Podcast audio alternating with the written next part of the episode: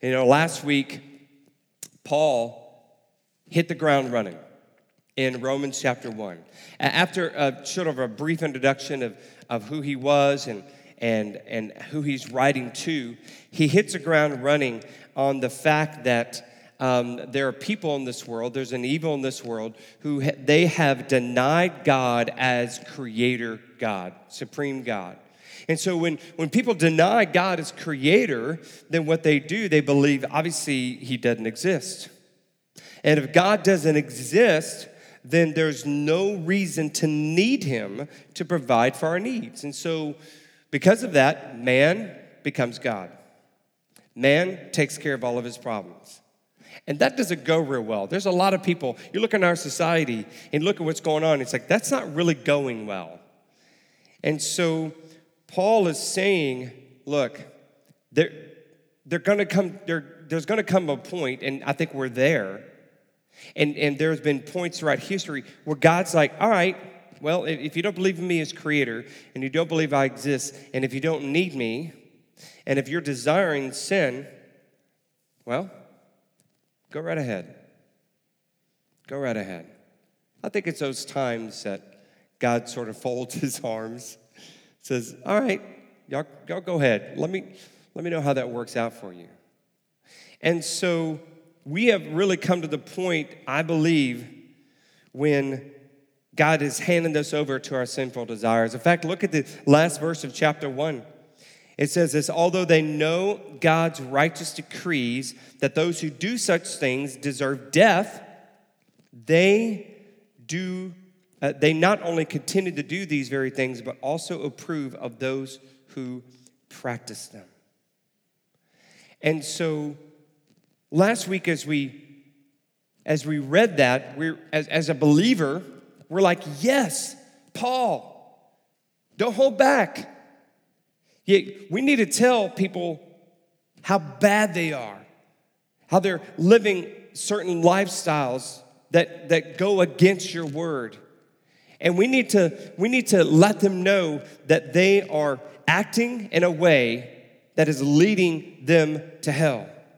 Paul's calling things as they are and calling people names. He's rallying up the crowd. He's rallying it up. I almost see like a like a Trump rally. Everybody's just getting excited. Yes, yes, Paul, say it.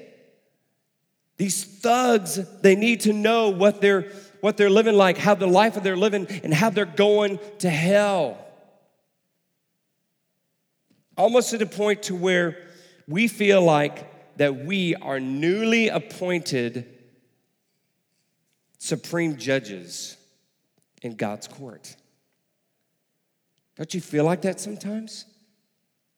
You look at the screen, you look at your at your phone, and you look at what's happening, it's like, yeah, they they, they need to they need to suffer the consequences. And yes, they they will. And so you look at what's going on in the world, and we set ourselves up as a newly appointed supreme judge in God's court. So we're ready for chapter two. Oh man, if chapter one ended like that, if chapter one ended like that, what is chapter two? Going to say? Because, I mean, Paul was on a roll. So let's read chapter 2, verse 1. And we're going to read just as verses 1 through 11. So here it goes.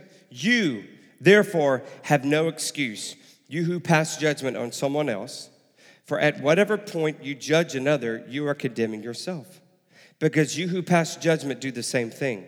Now we know that God's judgment against those who do such things is based on truth. So when you, a mere human being, pass judgment on them and yet do the same things, do you think you will escape God's judgment?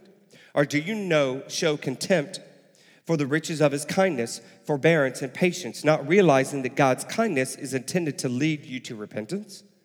But because of your stubbornness and your unrepentant heart, you are uh, storing up wrath against yourself for the day of God's judge, wrath, when his righteous judgment will be revealed. God will repay each person according to what they have done. To those who, by persistence in doing good, seek glory, honor, immortality, he will give eternal life. But for those who are self seeking and who reject the truth and follow evil, there will be wrath and anger. There will be trouble and distress for every human being who does evil, first for the Jew, then for the Gentile.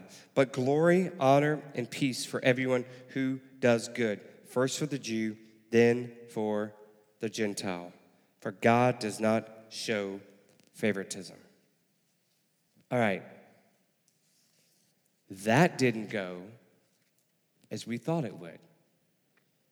Paul was leading us down this path, this path of, of, of basically telling people, look, you're living this life. You, you don't agree that God created the world and, and you're living a life of sin that God's handing you over. And whatever you want to live, God just crossing his arms and saying, all right, go have at it. And, and Paul was going down this road, and all of a sudden, he takes a hard right turn. Actually, he does a bigger turn than that. He turns right back to you and me and says, All right, now it's your turn. Now it's your turn. He turns around and talks straight to us. It's kind of like, I mean, it's a classic tattletale. It's a classic tattletale. With six kids, we've had lots of tattletaling going on in the Bennett house over the years. To where a kid would tell on another, and they're sitting there behind the parent and they're shaking their head, right, at the other kid who's in trouble, and the parent is just chewing them up, spitting them out. And, and the other kid's like, the tattletaler, yep. And then all of a sudden, what happens? The parent turns. And mom is better at this than dad because mom has eyes in the back of her head and she could see what's going on with the one who told what was going on. And so she turns around and says, All right, now it's your turn. And the tattletale is like, What did I do? What did I? I didn't do anything. Yes, you did. You passed judgment. You passed judgment. And so Paul, Paul is, is, is basically saying, Look, who made you judge? Who made you supreme judge in God's court? When you and I pass judgment on people and sin, with a, with a straight halo over our head. Jesus could very well turn towards you and spank you with the sandal just as much as, as the one living in sin. You and I are commanded, not suggested, we're commanded to share our faith and make disciples. So, what gets in the way of that? when we look on the TV or our phone and we look at the thugs of life, people living in sin, and we think, that needs, that is destined for hell. And we become supreme judge, anointed by God in his court. Let me tell you something there's only one judge, and it's God himself, and he doesn't need a court of judges. He doesn't. He doesn't need, you know, nine judges, seven, five, three, whatever. It just takes one. And he, he can handle that by himself. And so, what gets in the way of, of, of sharing our sal, uh, salvation story to others is the fact that you and I, we put ourselves as supreme judge. And, and kind of a couple of points with that, with, the, with us putting ourselves as supreme judge. You, you can't reach people, you can't reach them if you're trying to beat them. You can't reach them if you're trying to beat them. If you're trying to one up on people trapped in sin, then you're not going to be able to reach them with the gospel message of Jesus. We're living in a time where it's so easy to pass judgment. You know, one thing that's for sure, there is a definitive line that, is, that, is, that has been drawn in our culture, in our society, even in the spiritual world. There's a definitive line. In fact, this line is, is it's not just a line, it, it's really become a crater. It's become almost a Grand Canyon. of, of separation, of different groups of people. And some may say it's political, some may say it's economical, definitely some will say it's racial. But it's not those things, it's spiritual. There's a spiritual line and even a ravine, a canyon that has been laid between two groups of people. We are too focused on shaking our heads at those on the other divide, saying, I can't believe those people. We're too busy doing that that we can't hear Jesus say, I sure love. I sure do love those people. Here's a great question for you. Listen up. Here's a question. It's real simple.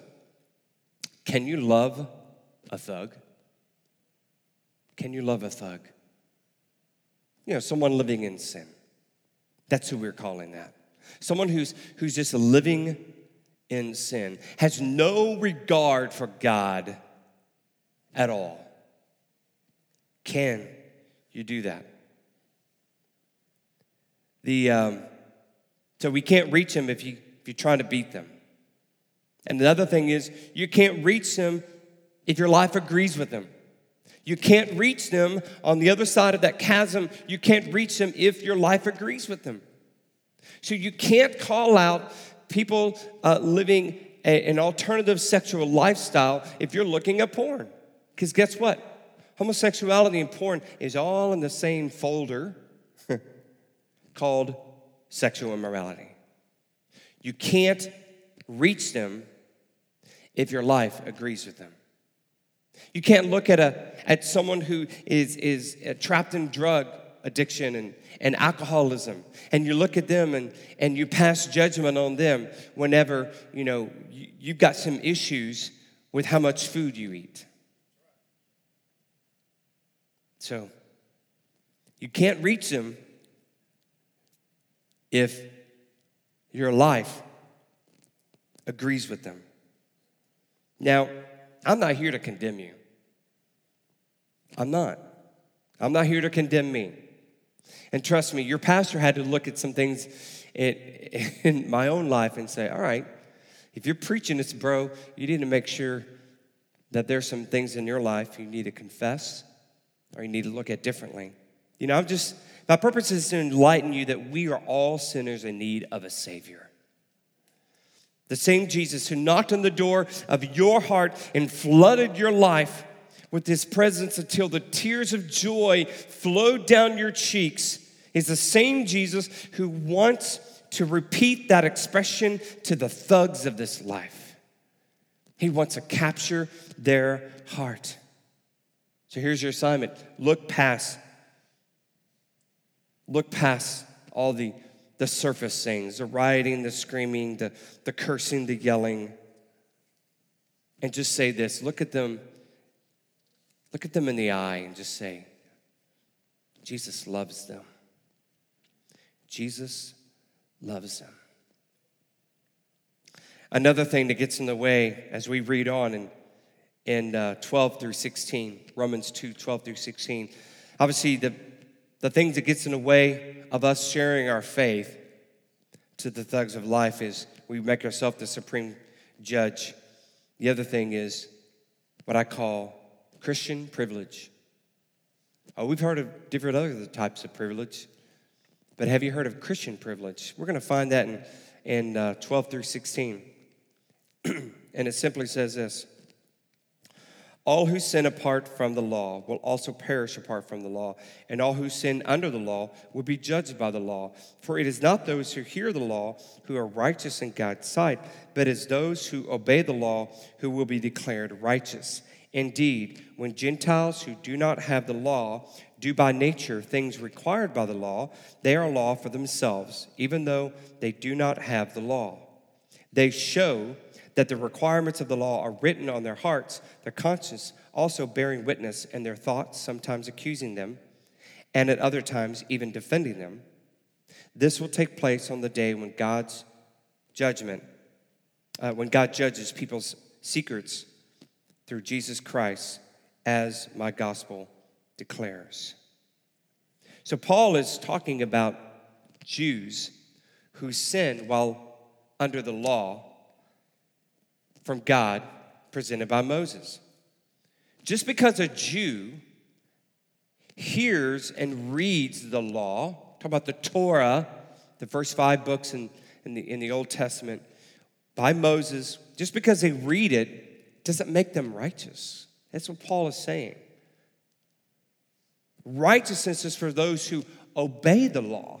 It's one thing just to read it, it's another thing to obey it. Now, I'm not really talking to a lot of Jews here today, but I'm talking to people who claim that they are followers of Christ.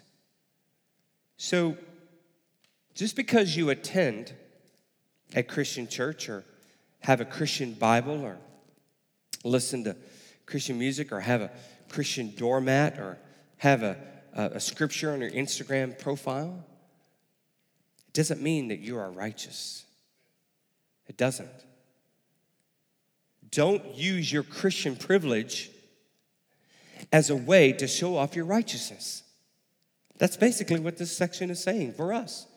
Don't use your Christian privilege just because you're Christian and you, you have the, you, you're, you're in the family, uh, I mean, Christian family. I tell my kids all the time just because your, your, your dad is a pastor of a Christian church, don't, don't think that you are righteous just because that I'm a pastor. Or don't think you're righteous just because you attend church. It's bigger than that. It's, it's all about beyond just reading or listening to the words of God, it's obeying the word of God. So don't use your Christian privilege a way to show off your righteousness.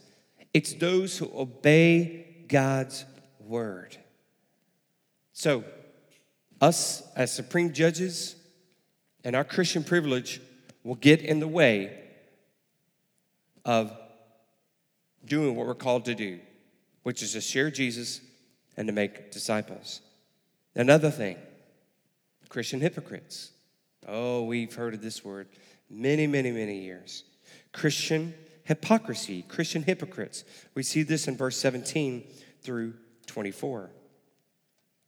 And it says this Now, you, if you call yourself a Jew, if you rely on the law and boast in God, if you know His will and approve of what is superior because you are instructed by the law, if you are convinced that you are a guide for the blind, a light for those who are in the dark, an instructor of the foolish, a teacher of little children, because you have in the law the embodiment of knowledge and truth, you then who teach others, do you not teach yourself? You who preach against stealing, do you steal? You who say that people should not commit adultery, do you commit adultery?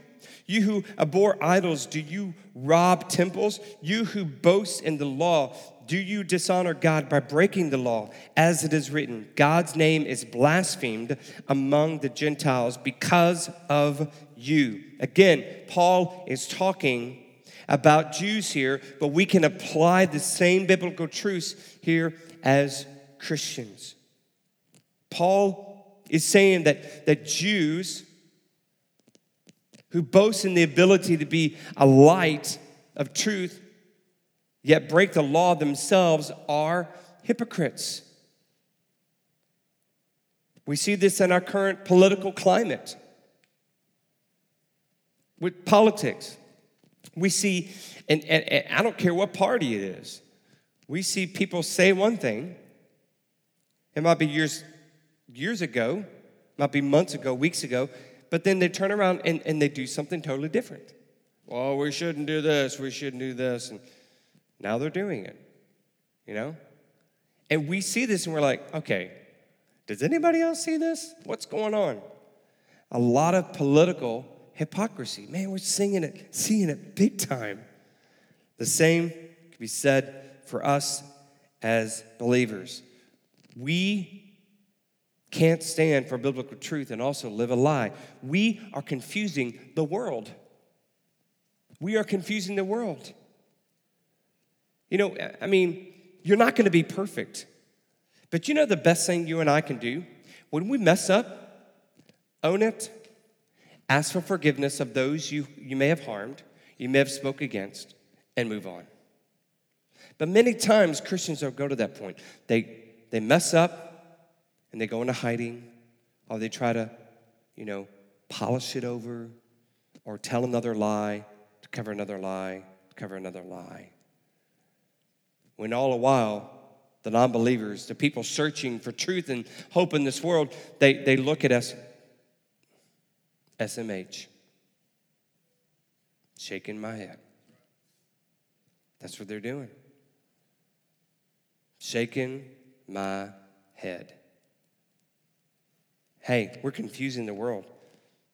We need to be an exact model of Jesus. I have here a model. Now, I, I, would have to admit, this probably isn't the best kind of example in today's climate, but just work with me a little bit. So, this right here is a, is a model of a car from a show that I watched as a kid Bo and Luke Duke. Oh my gosh. My brother and I, we were Bo and Luke Duke. I was Bo, he was Luke. And man, age six and nine, man, we we wanted to be like Bo and Luke Duke. You know, maybe have a cousin look like Daisy.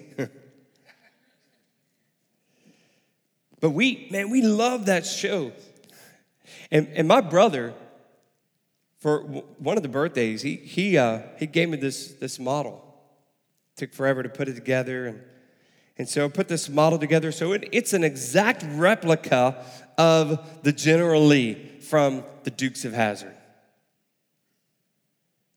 except that has a flaw. Can you tell what the flaw is on this model? Um, the doors are open. If you really know the Dukes of Hazzard, like I know the Dukes of Hazzard, you'll know that their doors were welded shut. And their doors never opened. They climbed in and out of the window. And this right here is a flaw in that. We need to be, as best as possible, the exact replica of Jesus. Now, we're not going to be perfect, just like this car is not perfect. But we need to be as close as possible the model of Jesus Christ, the closest replica of the life that Jesus lived. And we can be if we devour the Word of God, spend time in prayer, invite the Holy Spirit to do a work in us, and, and let the Holy Spirit give us the power and the ability to walk in victory. We can do that. We can be an exact replica of Jesus Christ through that power. But you and I, we can't be hypocrites in this world.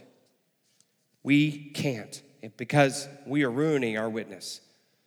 So, things that get in the way of us sharing Jesus, sharing the salvation, the gospel message, we set ourselves as supreme judge. We use our Christian privilege and we become hypocrites. And then another thing we do, we become Christian atheists. Christian atheists. Let's read in uh, verse 25 through 29. Romans chapter 2. Circumcision has value if you observe the law. But if you break the law, you have become as though you had not been circumcised.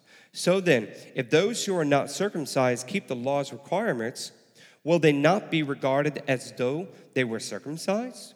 The one who is not circumcised physically and yet obeys the law will condemn you, who, even though you have the written code and circumcision, are a lawbreaker. A person is not a Jew who is one only outwardly, nor is circumcised merely outward and physical. No, a person is a Jew who is inwardly and circumcision is a circumcision of the heart by the Spirit, not by the written code. Such a person's praise is not from other people, but from God. Apparently, many Jewish people believed that those who were circumcised, and I'm not going to go into what that is, most of y'all know that is, but were circumcised were by definition saved. They depend on their salvation. He's talking to Jews, Christian Jews, and he's like, you know, just because you've been circumcised outwardly doesn't mean that you are saved. You know, they would not be judged by God even if they broke his law. That's their thinking. The ritual for them was enough to establish by God, even if they broke his law. The ritual for them was not enough to establish their salvation. Based on what Paul is saying in verses, basically, uh, especially in verses 28 and 29, we can say this the same thing with us. A Christian is not a Christian who is one on the outside only. You're not a believer if you are just a believer, a Christian on the outside. That's a Christian atheist. A Christian atheist is someone who believes in God but lives like he doesn't exist. A Christian atheist believes in God but lives his or her life in a way as if God doesn't exist. And let me tell you, there are a lot of Christian atheists out there. There are lots of Christian atheists. Let me give you an example. Let's say today, if, if I was preaching and I put on a University of Alabama jersey, and I'm wearing that Alabama jersey, and you look at me and you're thinking, for those who know me, you're thinking, all right, he must have lost a bet. Or something must be cuckoo in his head. Because I know Frank and he wouldn't put on an Alabama jersey. For those who are Alabama fans or watching online, you know that, and I'm sorry. Got a great team. You won yesterday. We didn't. Because those who know me, I'm a, I'm a huge LSU fan. Last year was our year, probably not this year, but it's okay. It's always a rebuilding year, right? But I know this and you know this, if you know Frank Bennett, you know, okay, Frank, Frank went to LSU. Man, I got, I got a, uh, a full scholarship, met my beautiful bride there. Our first date uh, together was an LSU football game in Tiger Stadium. I stood in line for basketball games, wait, waiting to just to watch Shaquille O'Neal play. I sang the national anthem in a basketball game with Shaq standing next to me, and all this stuff. I mean, I I mean, I don't bleed purple and gold. My wife does because she's from there. But let me tell you, I'm a huge LSU fan. If I were to stand here today with an Alabama jersey, you say, well, he might be, he might be saying he's an Alabama fan, but he's not one in his heart. I know that for a fact. Very similar to the life of a Christian. Oh, they may go to church but I know what they did Friday night. You know, they, they, may, uh, they may listen to some Christian music, but man, they act a different way. And so, when you and I believe in God, and I, I believe, I believe, you know, that in the University of Alabama, but I could care less if it existed.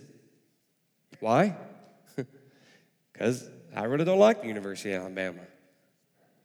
I'm an LSU Tiger. And so you and I, you and I, as believers, if we champion the things of the cross and the things of Jesus, but our life is a different way, we may believe in God, but we live a life as if He doesn't exist. That is a Christian atheist.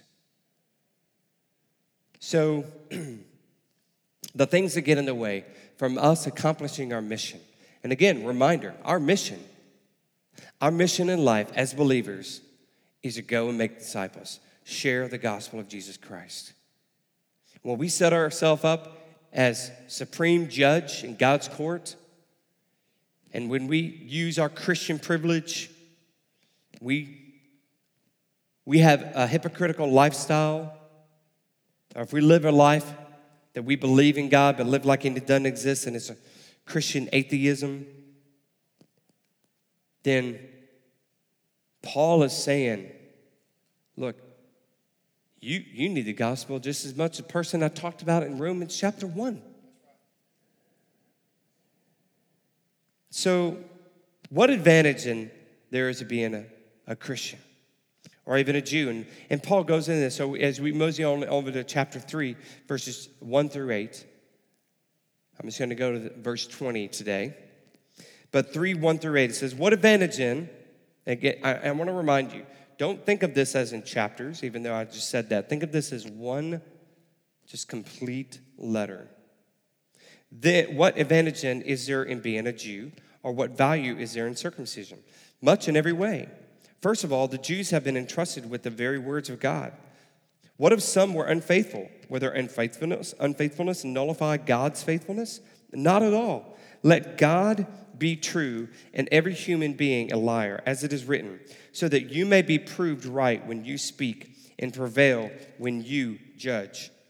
But if our unrighteousness brings out God's righteousness more clearly, what shall we say? That God is unjust in bringing his wrath on us? I'm, I'm using a human argument. Certainly not. If that were so, how could God judge the world? Someone might, might argue if my falsehood enhances God's truthfulness and so increases his glory, why am I still condemned as a sinner? Why not say, as some slanderously claim that we say, let us do evil that good may result?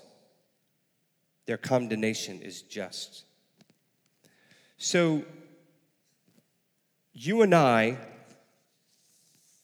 as, as you may say, what advantage is there to being a Jew? Or in, this, in our case, what advantage is there to being a Christian? Well, we are entrusted with the very words of God. As a Christian, you and I, we have the very spirit of the living God living inside of us. Paul answers another question What if I'm unfaithful? You know, Frank, you just shared lots of things that, that makes me unfaithful.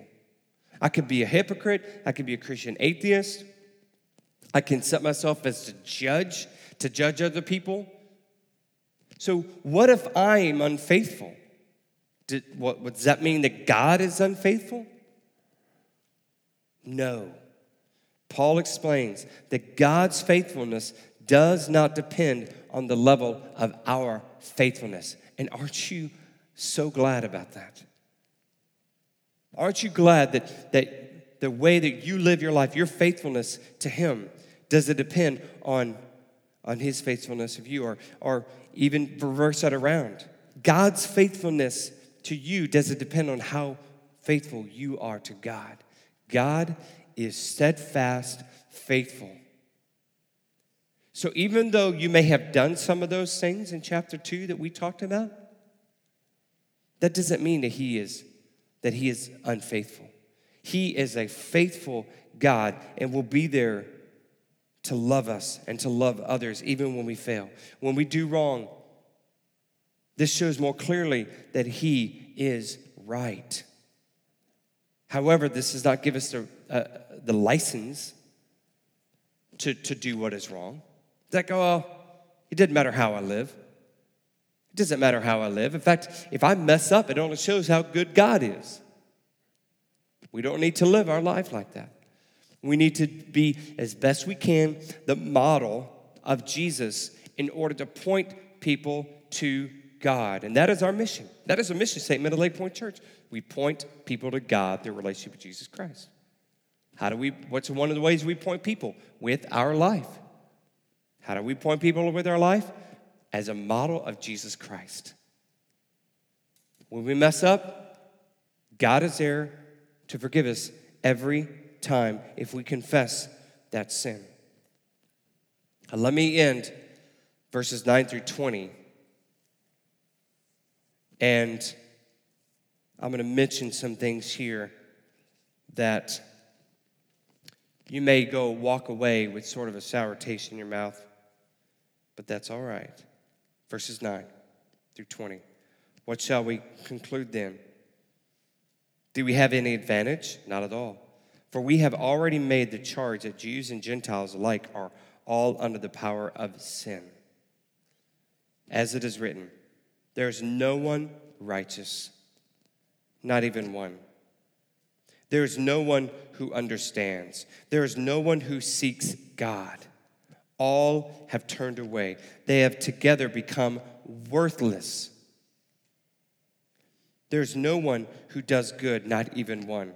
Their throats are open graves, their tongues practice deceit. The poison of vipers is on their lips. Their mouths are full of cursing and bitterness. Their feet are swift to shed blood. Ruin and misery mark their ways, and the way of peace they do not know. There is no fear of God before their eyes.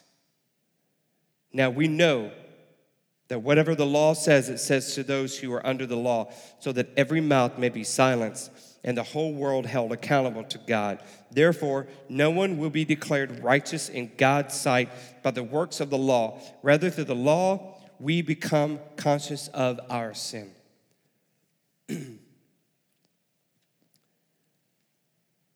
you, here today, watching online, you're a very lousy person. Did you know that? I'm a very lousy person. I, I'm, as a human being, there's sin in this world, and many times I'm under the control of sin. In your natural self, you don't seek God. It doesn't matter if you attend church or have a Bible degree. You're unfaithful. You don't fear God. I mean, all of those things that, that I read.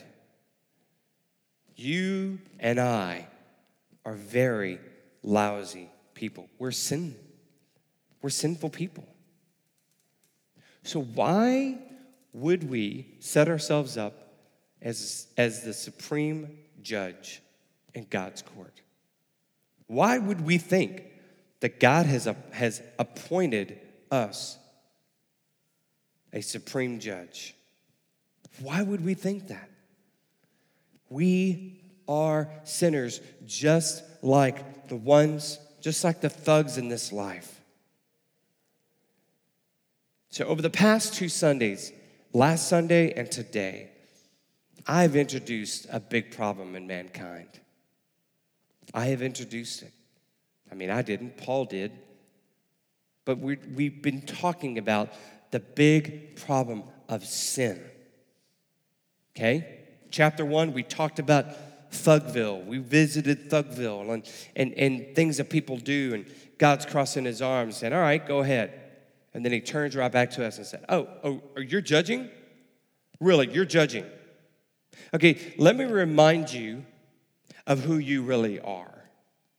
You're a sinner, you're a hypocrite, you're a Christian atheist, you're, you're self righteous. Just because you may attend a church, just because your family's a Christian, doesn't mean that you can hold on to that righteousness. The only thing that makes you righteous is the blood of Jesus Christ. And so we have a problem. Not just the thugs in this life, but even believers. And the Bible says that the judgment of God will start where? In the house of God. The judgment of God will start in the house of God, just like the judgment of God starts with the Jews and then for the Gentiles. The judgment of God starts with believers, and then he'll visit everyone else. So, church, you and I have got to check our heart. We've got to check our heart. There is sin in our life. We need to confess it. We need to get right with the Lord. And we need to stop looking across the chasm of this world and passing judgment on people. But guess, guess what? Jesus loves them just as much as He loves you. And His heart is hurting for them, and He's crying tears for them. He is. Every head bowed, every eye closed. If you're watching online, just an attitude of just um, reverence. If there's just some unconfessed sin in your life, passing judgment, I just want you to take this opportunity to just confess that to the Lord. If you've passed judgment on the thugs of this world, or if you have told people how to live a certain life, but yet you are living that same life, you need to confess that. If you're using your Christian privilege against others, you need to confess that. And if you've been living your life believing in God but not living like He exists, then you need to get right with the Lord. Heavenly Father, please forgive us. Your, your, your judgment will start with the house of God, with your church. And so, Lord, search our hearts. See if there's any wayward way within us. Test us and know our thoughts. Don't let there be any offensive way between us and you, and definitely between us and your people, your creation, the people you long to save. Lord, let us not be offensive with our words. Let us not be offensive with our actions, especially in today's climate. In Jesus' name, amen and amen. Today, last week and this week, I've talked a lot about the problem. We'll come back next week because I get to introduce to you God's provision for that problem. But before you and I can walk through the provisions of God, and it's going to take about three chapters to do that, Paul explains that. Before we can talk about the provisions of God, we've got to go to some confession. So this week, check your heart. Check your heart. As you're scrolling through social media or looking at people or talking to people, whatever, check your heart. Make sure you're not setting yourself as a supreme judge in God's court. Because guess what? God don't need you. He's got it taken care of. Come back next week. It's going to be more hopeful for you this next week. All right. Love you guys. We'll see y'all next week.